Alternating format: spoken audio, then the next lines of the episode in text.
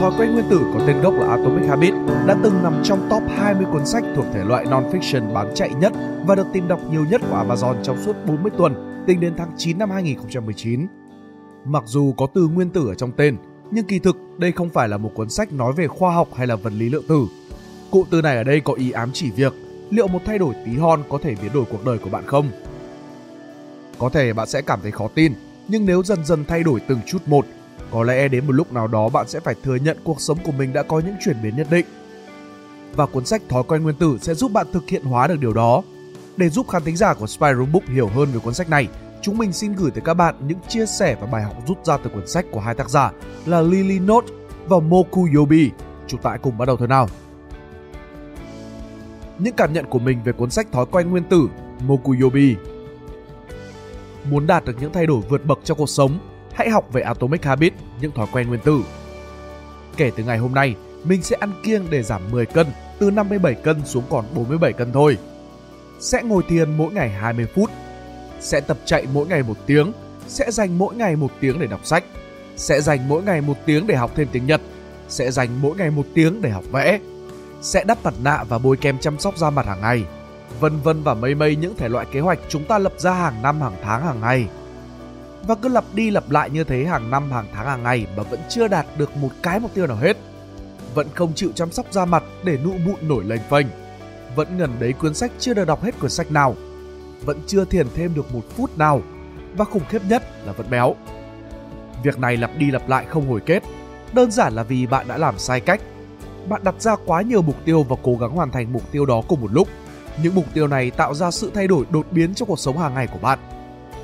Ví dụ, từ trước đến nay bạn chưa có thói quen thiền đạo hàng ngày bao giờ. Đùng một cái bắt thiền 20 phút mỗi ngày liên tọi trong vòng một tháng. Như vậy nghĩa là 600 phút một tháng, tương đương với cả 10 tiếng đồng hồ. Quá nhiều. Bạn chưa có thói quen đọc sách hàng ngày. Đùng một cái bắt đọc mỗi ngày một tiếng, tức là một tháng 30 tiếng đồng hồ đọc sách. Một sự thay đổi quá đột ngột và quá nhanh chóng. Đặc biệt, một người chưa từng có thói quen tập thể dục hay đi bộ lại đột nhiên chạy một tiếng một ngày. Cứ cho là 3 ngày một tuần thôi, thì bảo nó bắt cơ thể thay đổi đột xuất 12 tiếng đồng hồ một tháng. Như vậy đã gây sốc lên đến cơ thể và làm cho cơ thể cảm thấy đau nhức. Hàng loạt mục tiêu đặt ra nhưng mà liên tục thất bại khiến cho bạn nản chí, không cố gắng nổi và cuối cùng là bỏ cuộc. Bạn bực mình và lại tự trách bản thân. Tại sao lại có những người có thể làm được nhiều thứ như vậy, còn tôi thì không? bởi vì họ đã biết cách áp dụng thói quen nguyên tử. Thay vì đặt quá nhiều mục tiêu, gây ra những sự thay đổi đột biến, hãy thực hiện từng việc một và cố gắng cho nó từng ngày. Thay vì bắt đầu ngồi thiền 20 phút một ngày, hãy giảm xuống chỉ còn 2 phút. Thay vì bắt bản thân đọc sách một tiếng mỗi ngày, hãy giảm xuống chỉ còn 5 phút. Thay vì chạy một tiếng một ngày, hãy chỉ chạy 10 phút. Hãy bắt đầu từ những thay đổi nhỏ, thích nghi dần với những thay đổi nhỏ, biến chúng thành những thói quen không thể thiếu cho cuộc sống hàng ngày rồi từ từ tăng dần độ khó lên. Có lẽ bạn sẽ tự hỏi, nếu muốn đạt được một thay đổi lớn thì phải có hành động thay đổi lớn chứ. Cứ nhỏ nhặt mỗi ngày chỉ có 1-2 phút như thế này thì làm sao làm nên được sự thay đổi nào? Lúc này, hãy nhớ lại một câu nói nổi tiếng của tỷ phú Bill Gates. Hầu hết mọi người đánh giá quá cao việc họ làm được trong một năm và đánh giá quá thấp được việc họ làm trong vòng 10 năm. Điều quan trọng không chỉ là bạn thực hiện được hành động đó mà còn là bạn giữ được hành động đó và biến nó thành thói quen như thế nào.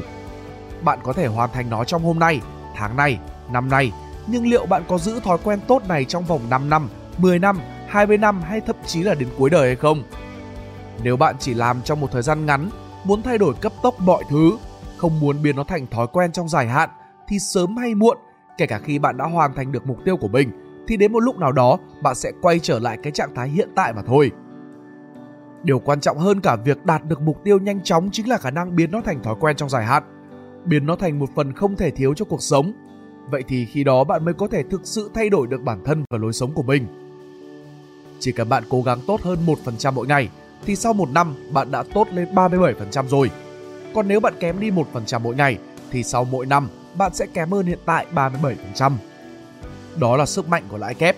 Có thể bạn sẽ không nhìn thấy sự thay đổi nào trong vòng vài tháng hoặc một năm, nhưng sau đó 10 năm, 20 năm thì đó sẽ là một sự thay đổi vượt bậc.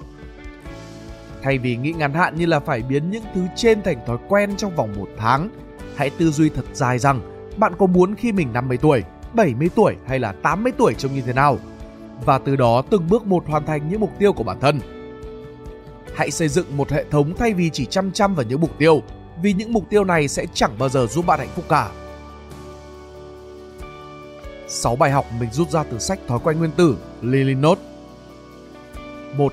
Người thắng và người thua có cùng mục tiêu Một sai lầm trong hành trình thay đổi bản thân, thay đổi cuộc sống mà nhiều người dễ mắc phải là họ thường có xu hướng ôm đồm quá nhiều hoài bão, đặt quá nhiều kỳ vọng vào trong một khoảng thời gian ngắn. Mình nhớ có vài lần trong lúc lướt new feed thì vô tình bắt gặp thành tựu của một con nhà người ta trong truyền thuyết nào đó. Thế là mình hùng hục khí thế quyết tâm thay đổi toàn diện cuộc sống của mình, từ việc dậy sớm, tập thể dục, ăn lành mạnh, mỗi ngày đọc một cuốn sách, vân vân. Nhưng rồi chỉ sau vài ba hôm thì đâu lại vào đấy vì nguồn động lực dồi dào ban đầu đã cạn kiệt. Thế là sau nhiều lần chiêm nghiệm, cuối cùng mình cũng rút ra được bài học xương máu là nên bắt đầu vừa sức thôi. Tuy nhiên thật sự mà nói thì đâu đó sâu thẳm trong mình vẫn luôn muốn đánh nhanh thắng nhanh, cho rằng mục tiêu phải to bự, phải hoành tráng thì nó mới có hiệu quả. Lý giải cho xu hướng này chính là thanh kiến người sống sót. Chúng ta tập trung vào những người giành chiến thắng chung cuộc, những người đầu ngành trong lĩnh vực, những người sống sót. Và lầm tưởng rằng các mục tiêu tham vọng đã dẫn đến thành công của họ, trong khi coi nhẹ tất cả những người có cùng mục tiêu nhưng lại không thành công. Hay có thể nói, chúng ta sợ những mục tiêu nhỏ sẽ chẳng bỏ bèn gì cho mục tiêu mình muốn đạt được. 2. Đạt được mục tiêu chỉ là một thay đổi nhất thời.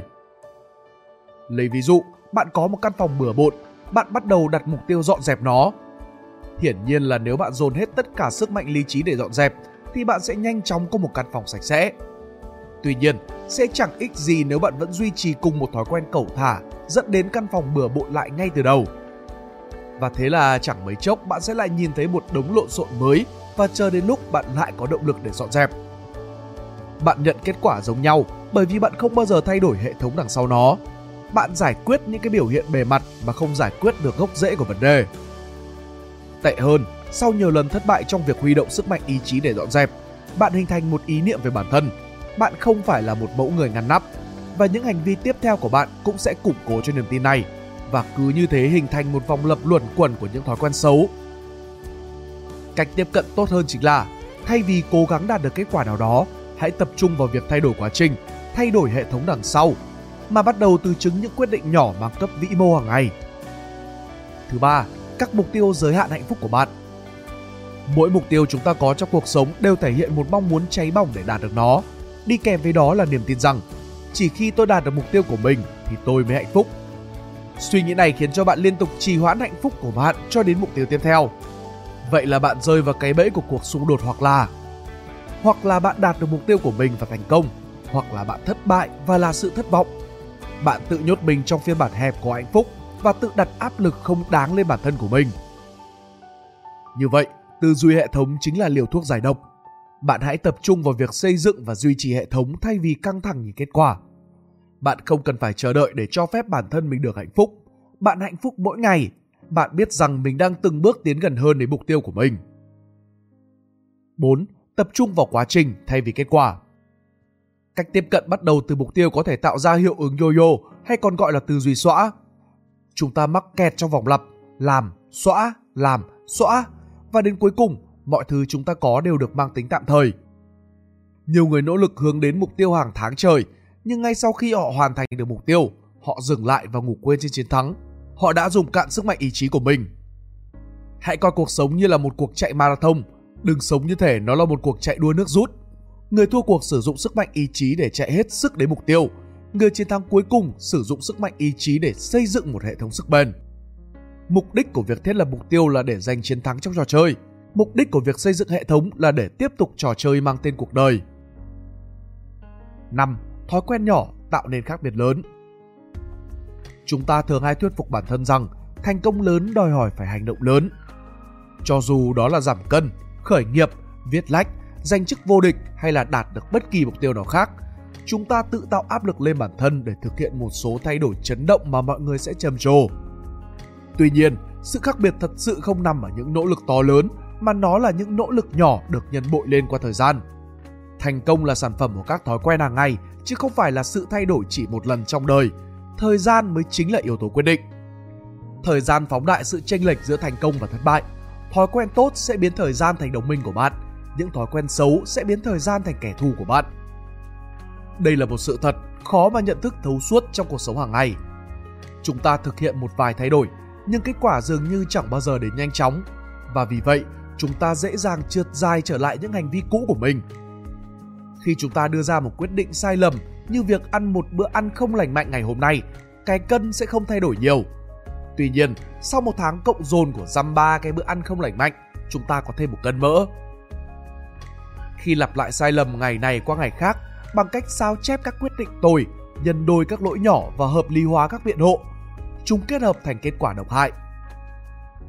Mỗi một thay đổi nhỏ cho các thói quen hàng ngày của bạn có thể hướng cuộc sống của bạn đến một cái đích rất khác biệt.